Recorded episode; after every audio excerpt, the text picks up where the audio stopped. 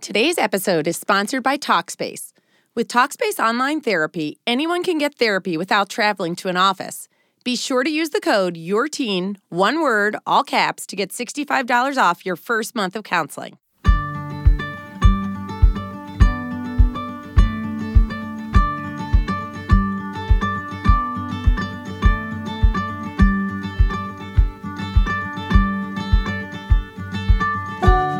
Welcome to Your Teen with Sue and Steph. I'm Sue. And I'm Steph, and we are the co founders and owners of Your Teen Media, the resource for parenting tweens and teens. And today, we're talking about the secret life of teens, their social lives. Our guest, Dr. Robert Faris, has done tons of incredible research in this field. But before we get to him, we're going to talk a little bit about our high school experiences. Steph? I feel like mine is so atypical because, and maybe everybody would say that I moved in the middle of high school. So I was on Long Island till the end of 10th grade and then went to a whole new social jungle in 11th and 12th grade in Bucks County, Pennsylvania. So I would say I, there were two different me's. So me in on Long Island was, I would say like the smart, nerdy crowd, had lots of friends, but definitely studied a lot, not getting into a lot of trouble. I don't know what other people thought of me. I guess I would just put myself as like, I don't know, typical. But then I, we moved to Bucks County and I was invisible.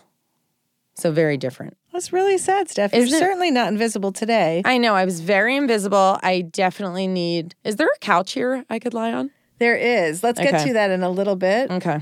So, my experience in high school, it kind of jumps off what Stephanie was saying, where you you aren't sure what other people thought of you, but you think you had a typical high school experience. So, I was trying to come up with who was I in high school, and all I kept thinking is I only know kind of like the who I wasn't, but I don't know who I was, and I also have no idea how I was perceived. So, it got me wondering about why I can't latch on to who I was in high school. And my conclusion is that I was like every other teenager. I was testing who I was. So when you look at me at different points and even different classes and experiences, I think there was no consistent me at that time. In a very typical adolescent way, I was trying on different hats all the time. So there have been some experiences since high school where one friend told me that I was her most obnoxious friend. There were a few of us. We were totally obnoxious, and that was true. But another friend who I worried about reconnecting because I felt like I had to apologize for not always being nice in that relationship. And when we sat down to have coffee, he said to me, he preempted me and he said, You know, I've always wanted to tell you this. And I thought, Oh God. Here it comes. And he said, You were always so nice to me in high school. I don't think any of that is weird. And I think we're going to find that out from Bob Faris because his research shows so many interesting things about teenage social lives and how mine probably, and yours, Steph, Yeah. probably reflect exactly what his research shows. But as an adult, it's kind of unnerving to look back at that time and really not be able to say, like, this is who I was. Yeah, I guess that's so weird. And especially you have parenting teens, right? And looking at them and I always I see things in each of them that it will ring a bell where I'm like, oh yeah, that's so me. Like one of them will either say something or the way they're acting or they'll retell a story and I'm thinking, oh, I remember having that feeling. So weird. Yeah, I also know that I react to certain things. Like, I, I mean, Stephanie knows this about me. Whispering is like a, it's a really big thing for me. And I, I haven't been able to pinpoint where in my childhood I felt like that was like the thing that set me, that created today's FOMO experience. But even when people whispered in my kids' lives, it set me off. So it's not even just about my own experiences, it carries over into mothering. You know what's funny? I'm sitting here thinking as we're sitting here recording this that all of our intros, we're laughing, we're making jokes, and here we're sitting here talking about high school. There are no jokes. So they're clearly, it's funny, right? I had, I'm just having that epiphany Yeah, as we're sitting yeah. here that it's weightier. And obviously there's stuff tied up in it that we're not even acknowledging because I don't even know what it is, but we haven't made one joke. Yeah, And so- I think so- that's indicative of something. I 100% agree because one of the things I was going to talk about was this article I read. Maya Bialik wrote an article about being too big. you know, being too much. Oh, like like being hmm. perceived in the world as too much. And I went to share it on my Facebook page and I couldn't bring myself to do it because I thought everyone's going to think that's me. And so I started telling that to other people because my whole childhood I was told I was too much. Like, stop raising your hand so much, stop doing this so much, like all of these too muches. And when I talked to all of my friends, they all had the same experience.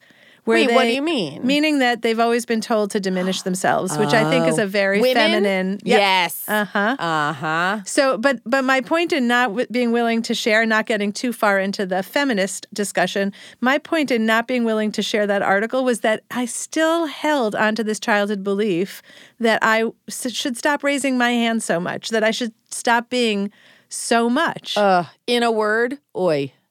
Okay, so Right? yeah, but I think I do think like the trials and tribulations of adolescence, even though we're we're supposed to go through it and and it's important to become an adult to go through it, it lingers in a painful way that even today we, can't, find the humor. It's so true. And I'm sitting here thinking tonight I am going to have that stupid dream. I'm not going to be able to find my locker. oh, I don't even wanna go to bed now.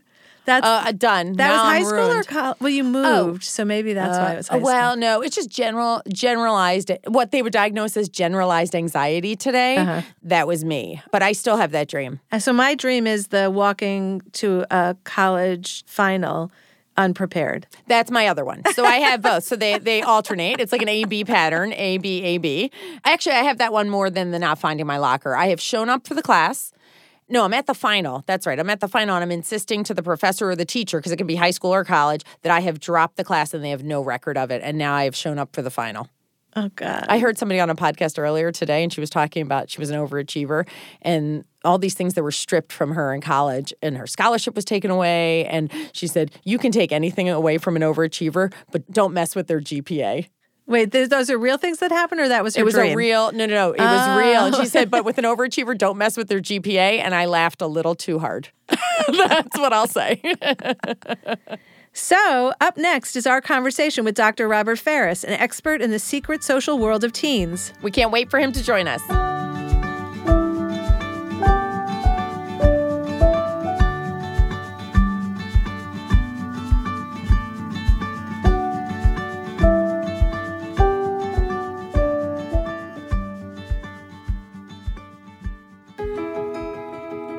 Transitions aren't easy. For students, heading back to school comes hand in hand with a lot of tough emotions new people, new responsibilities, even new places. And as a mom, watching your kids deal with the anxiety of change can be so hard to watch. With Talkspace Student Plan, students no longer have to schedule appointments to talk about what's on their minds. For a fraction of the cost of traditional therapy, students can connect with a licensed therapist from the comfort of their device and send unlimited messages from anywhere, anytime, whether in between classes, during late night study sessions, or before a big exam. The Talkspace Student Plan pairs students with licensed therapists who are experienced in addressing the challenges they face. To help your child get started for a fraction of the price of traditional therapy, go to Talkspace.com/student to learn more. Make sure to use the code YourTeen all caps to get $65 off your first month using Talkspace.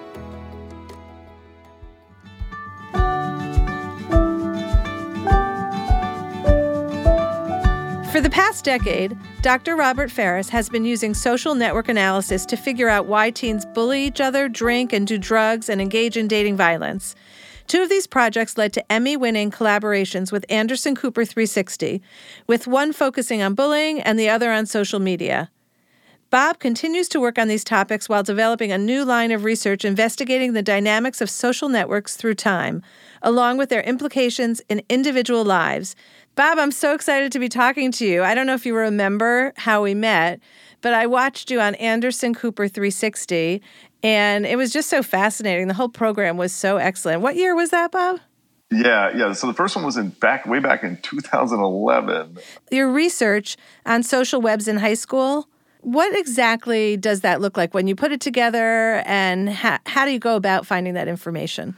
The way we collect, we, we actually collected the original data for uh, my research in a very old fashioned way with paper and pencil. And we had like bubble sheets and we had an, an army of data collectors go out to actual schools and sit in classrooms and instruct guide kids through the the survey which was uh, which was started in 2003 and when our group of kids were in sixth seventh and eighth grade and it was based in three counties in north carolina and then all those kids which was ultimately about almost 8000 kids were followed all the way through more or less through high school for the next four and a half years. And so they were interviewed six more times after that initial survey. So we have a really, really rich data set here that has lots of information on their health risk behaviors and their and their peer relationships.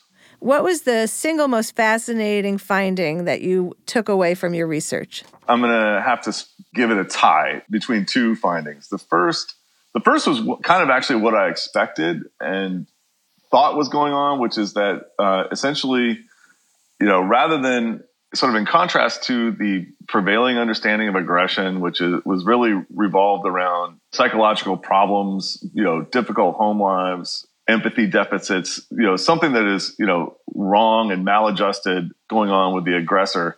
I sort of thought that there was, I at least hypothesized that there was probably another pattern of aggression, which is, you know, where it is being used tactically to climb social hierarchies. And that's what we found. We found a really multifaceted set of findings where as kids become more popular, more central in their school social web, they, on average, tend to escalate their aggressive behaviors. But they're also simultaneously more likely to be targeted. And so there's a lot of aggression that is going on among relatively well adjusted kids. And, and, then in another analysis, I tried to explore whether it worked. And, and in, in fact, found evidence that it does. So I used, in this case, I used yearbook. I went and, and gathered the yearbook, high school yearbooks from these schools. From yearbooks, you can really tell a lot about the, the social pyramid in a school. And identified the kids who stood out. So the, the prom royalty, the homecoming court, and so on. And then through the survey data, I was able to figure out who their friends were. And so I figured those were the popular crowds. And then I then I worked back. I tried to figure out who got into those popular crowds and what behaviors were associated with with entry into those. And it turns out that aggressive behavior was associated with an increased likelihood of, of making it into the popular crowd by the time you're a senior in high school. Okay, I have to um, ask you to define aggression. Aggression, in in my usage, is really just any intentionally harmful behavior that is inflicted on on on someone else. So it's very very broad, and it includes, you know, of course, physical violence, but also a lot many more subtle activities like ostracism and spreading rumors and and gossip and so on, exclusion, which actually those are far more common than um, than physical violence, certainly. So how we would have t- uh, how we would have defined the quote mean girl behavior, right? In the day, right. okay, right. Mm. A lot of early research in bullying really um, focused pretty quickly on the possibility that uh, uh, bullies basically had very low empathy levels, and that that's that's true or that was true given their definition of bullying. And the part of the issue, the difference between the discrepancy between my work and some of the earlier work that I'm reacting to is that we have really different conceptualizations of bullying and aggression. And a lot of that early research really focused on very overt forms of aggression. So, you know, physical violence and really blatant verbal harassment. Whereas I'm really also interested in casting a wider net and capturing some of these other behaviors that are much more subtle and kind of under the radar.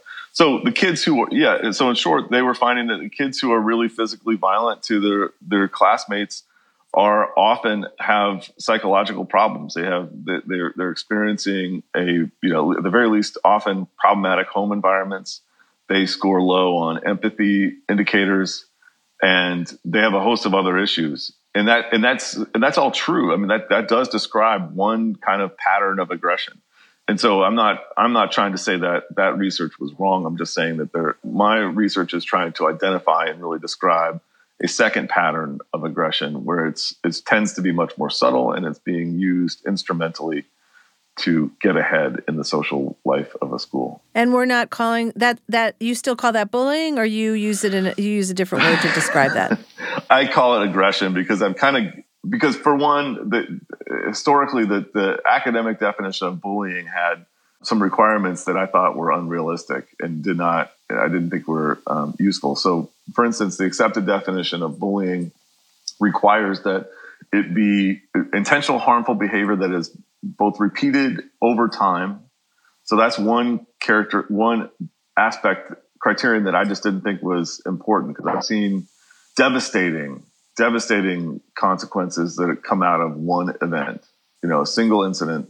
In fact, I'm I'm aware of at least one or two suicides that that were at least triggered by. I mean, of course, there's all sorts of other factors going on, but but were triggered by single incidents at school. So I've never been invested in that that requirement that it have to has to be ongoing.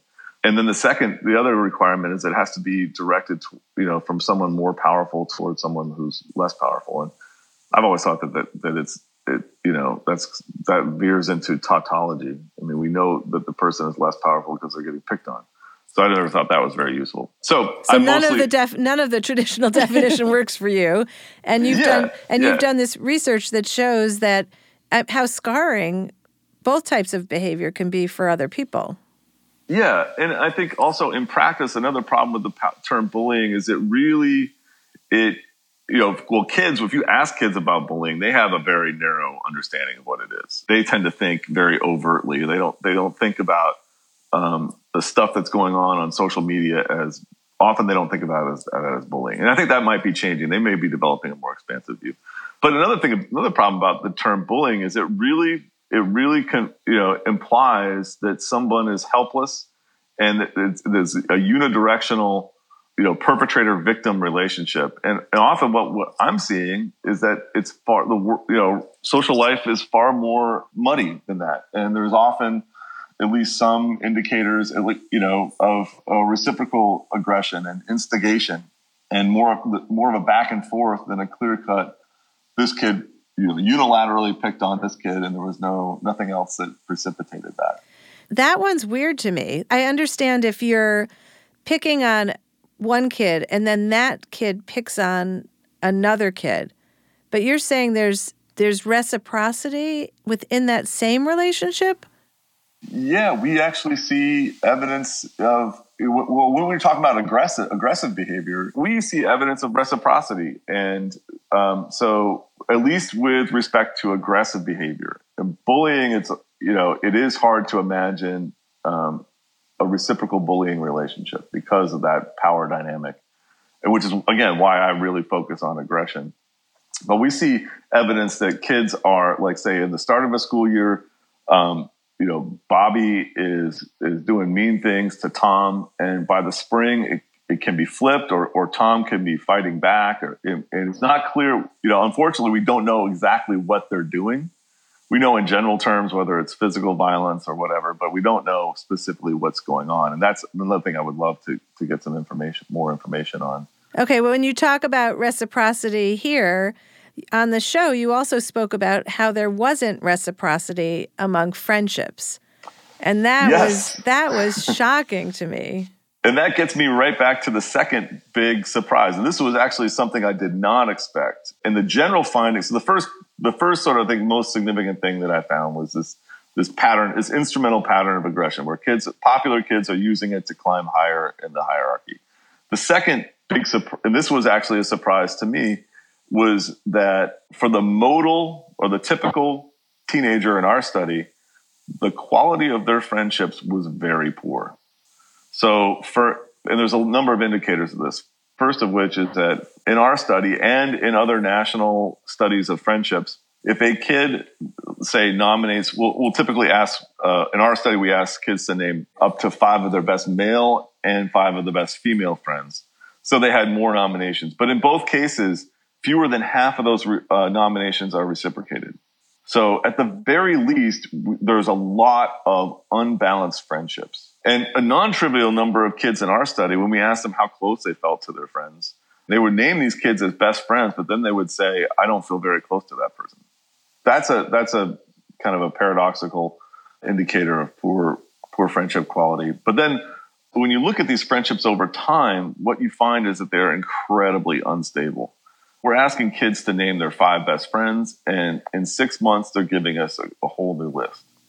I find that comforting in some weird way because um, well, I mean, in terms of parenting teenagers, I find it comforting because a lot of experts talk about the health and wellness of your child depends on not not being popular, but having a few close friends. And and I've always thought, well, friendships are so complicated, and to make success and wellness depend on that. When like next week your two best friends dump you because that happens, what is it? How do you survive that? So if it's all around, if it's like something that we should actually embed in our discussion, you can't count on really good friends in high school. So then what do you do? I think that some kids can count on their friends. So it's not the case that every that the friendship stability is kind of instability rather is is uniform. What I was able to, in my current research I've been looking at these kids who are maintaining friendships over time and they stand out in all kinds of ways. Like I've more or less thrown the kitchen sink at them. They are doing better on any indicator I've I've I've examined. So their grade grades are higher. They're less likely to be to either perpetrate or be a victim of dating violence. They are less likely to get involved in bullying. They don't care about popularity as much there goes my comfort. exactly. exactly. So, how do we, you know, I'm sitting here thinking about parents that are listening to the podcast right now. What advice do we give them for guiding their kids through this social jungle of high school and and seeking out friends? So what does that look like? So I'm listening to this podcast. I'm thinking, oh boy, I was comfortable about a minute ago. Now not so much. um, now what? you know, I think a lot of kids don't know what a real friend is, and I think they probably need some help in that. And they also feel, oh, oh, sorry, and there's another indicator of poor friendship quality, which is the the fact that that is a risk factor for aggression. The people most likely to do something really mean to you, seriously mean to you, that that will induce distress, are your friends and everybody know that's knows that's true but you don't think of that as uh, in the under that umbrella of bullying. But we we find that the friends are the most likely to to do um, really mean and cruel things to each other. Is that information we want to share with our teens or not? No for real. I actually was not saying yeah. that in a snarky way. Like it, would that be comforting to know that you know these things can happen? You know it's kind of like the what to expect if you will. Yeah i think absolutely and I think that so th- what's interesting though is that that doesn't necessarily predict the end of a friendship. And that can go in two ways. One, you could have a situation where you've got almost analogous to a, a, a domestic violence situation where you've got a really toxic friendship where someone is is sticking around in a friendship that is abusive for some reason because they feel like they have no other friends because they you know they there's something about this person that is really appealing. There's also a, a more positive outcome of this where where kids you know are able to overcome and heal you know overcome you know manage conflict deal with you know betrayal which happens. It's a topsy-turvy adolescent world. And and i think the kids who are ma- are able to um, navigate those shoals are, are probably better off than kids who never experience it to begin with, and, and we're able to heal a friendship if it's in fact worth healing. So, what do you think helps those kids navigate that? What do you think those skills are, or that? That's what I'm trying to figure out. Yeah. Can you um, go do that for a few minutes and get back to us? We'll wait. Can schools intervene in these situations? And is that part of your research? I don't even know. But can schools make a difference here? Like, are there some school environments that just are better at not? Allowing for this social climbing in a in an aggressive way? Right now, there's certainly a lot of room for improvement. To start with, we have a lot of money being spent on bullying prevention programs. Every one of those programs will claim to, you know, reduce or eliminate bullying in their schools. But when you, you know, when you actually test them rigorously in the context of a randomized controlled trial, the results are quite different. Most bullying prevention programs that have been actually tested do not work. Do not significantly reduce bullying in their schools. Some of them even make it worse. Ugh. And is there Yeah. anything that does work? There are a few programs that work. but the- Probably the most successful bullying prevention program is called KiVa. It originated in Finland. It reduces on the order of like 40, 40% the amount of bullying in schools, which is, is significant. But of course, it leaves a lot of bullying that is still ongoing. And one of the interesting findings from the KiVa results is that they have found that popular kids are more or less completely resistant to the interventions. Wow. And and I, I would say, well, that makes a lot of sense of the kids who whose behavior has been rewarded socially. Right. The best programs will definitely reduce bullying, but they're not going to eliminate this. If bullying is continues to be socially rewarded by the audience that matters, which is their peers, we're never going to get very far in in reducing it. Can you spell the title of the program in case people who are Yeah. listening want to look it up? It's called KiVa, and it's a capital K, a lowercase I, and an uppercase V, and a lowercase A. So what are then? I think this is maybe where Sue was starting to go is, you know, you, you talk about these bullying programs that aren't working and maybe even making things worse. What are the, what can we affect, right? As parents, what are, you know, is it conversations about these friendships? Is, you know, what are those little tweaks that maybe can make a big difference? First off, we do know that parents exert a lot of, or have the capacity to exert a lot of influence on who their kids are friends with. And that makes a difference. When we study how beha- you know, risk behaviors kind of spread through social networks, what we're finding is that the, is that parents who are parents affect their teenagers in multiple ways. One of which is to control, to have some influence on who their kids are friends with and who they hang out with. Another is they affect their own children, and those children affect their friends.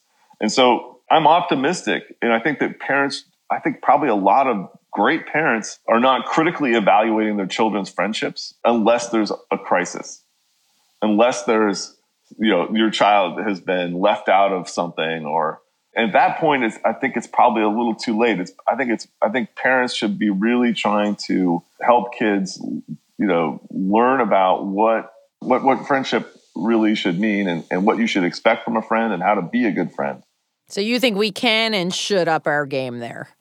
I think so. And I think that schools, like most schools, have some sort of bullying curriculum, but far deeper than than that. You know, school, what schools do right now is they reify a social pyramid. Like the stereotypical American high school celebrates one athletic activity, and it's often boys football to the detriment or the you know overshadowing you know the achievements and activities of all the other kids and so the schools do a whole lot formally and informally to reinforce this know, shore up the social pyramids and that they they house So this is going to be unpopular, but my question is that's okay should we stop doing things where popularity is the criteria? Should there stop should we stop having a, a prom king and queen or somehow implement another way to evaluate who should be voted that voted in because it just does per- perpetuate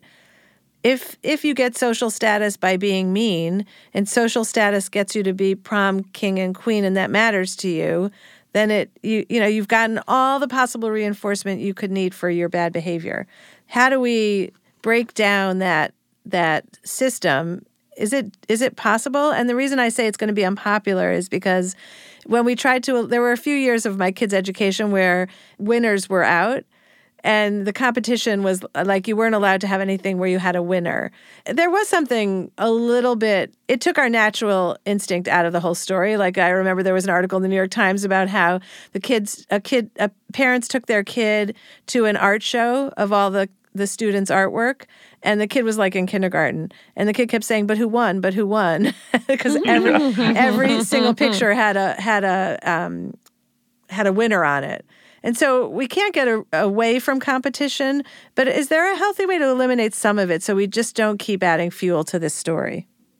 stuff like homecoming royalty it's just so unnecessary i mean that's more a symptom rather than a disease i think that without more uh, you know deeper interventions you're not going to get rid of the the striving for popularity if you get rid of you know those awards. I'm not that naive. Do you have another thing that give us a like one thing that schools can do? So this is radical, but like let's just start with eliminating. this is talk about unpopular. So let's start with eliminating football.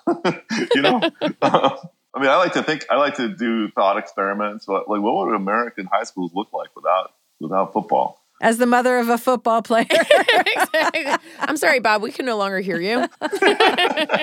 you know, that's sort of tongue in cheek. But I, I, do think that schools celebrate certain activities to the detriment of others. And I think they, that, that you know, if they care about fostering an environment where kids can form lasting friendships that are protective, then I think that providing more, like, I think rather than a social pyramid, what they ought to be trying to do is kind of have like a tide pool environment where, you know, they're supporting lots of different activities so that, you know, kids who aren't particularly athletic uh, or, you know, or fast or strong or have something that they can do that's interesting to them and engaging and that gets them into uh, regular interaction with, with like-minded peers and that, and celebrating. I mean, I don't, I, you know, I'm, I'm, not saying everybody has to have a trophy or a medal or anything. Like, I, you know, I'm not, I'm not trying to present that, but I do think that right now schools really, you know, reinforce a very severe, a very steep and severe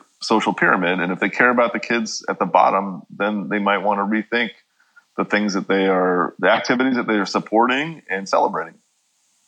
That's great.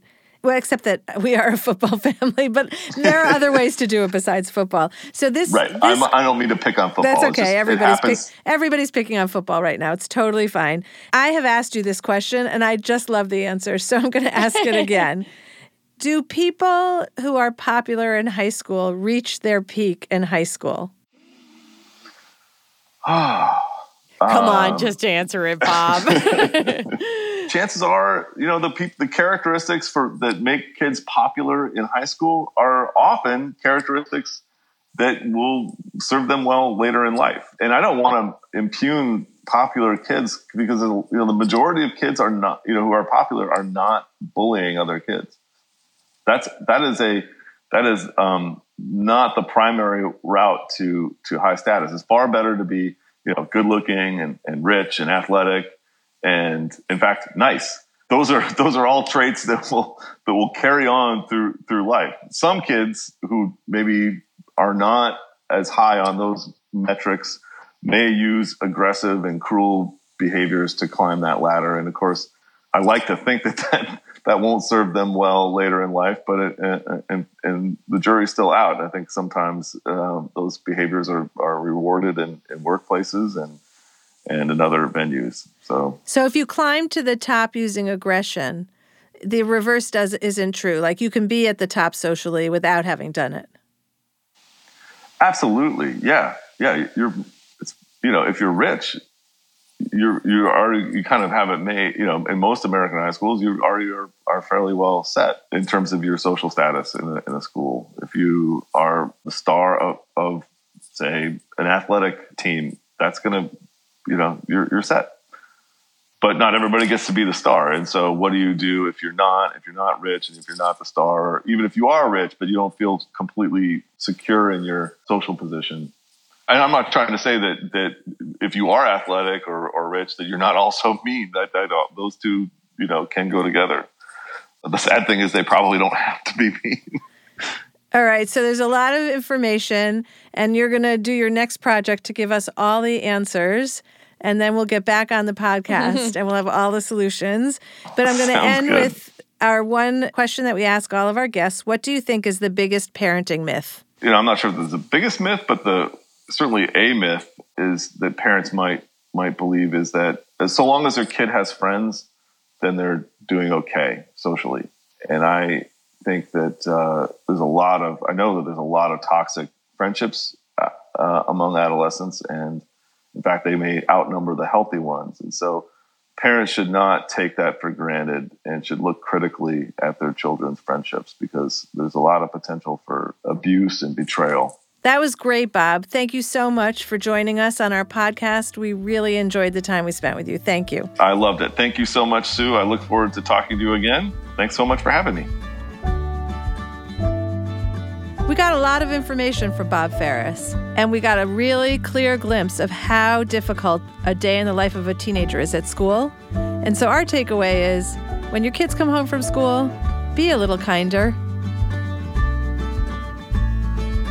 Thanks for joining us for the Your Teen podcast. If you have any topics that you want us to talk about, let us know on our Facebook page or email editor at yourteenmag.com. Your Teen with Sue and Steph is a production of Evergreen Podcasts. Special thanks to executive producer Michael D'Aloia, plus producer Hannah Leach and audio engineer Eric Koltnow. You can find more from us at yourteenmag.com, at evergreenpodcast.com, or anywhere you listen to podcasts. And don't forget, if you like today's podcast, please leave us an iTunes review. Help other parents find our podcast. We'll see you next time.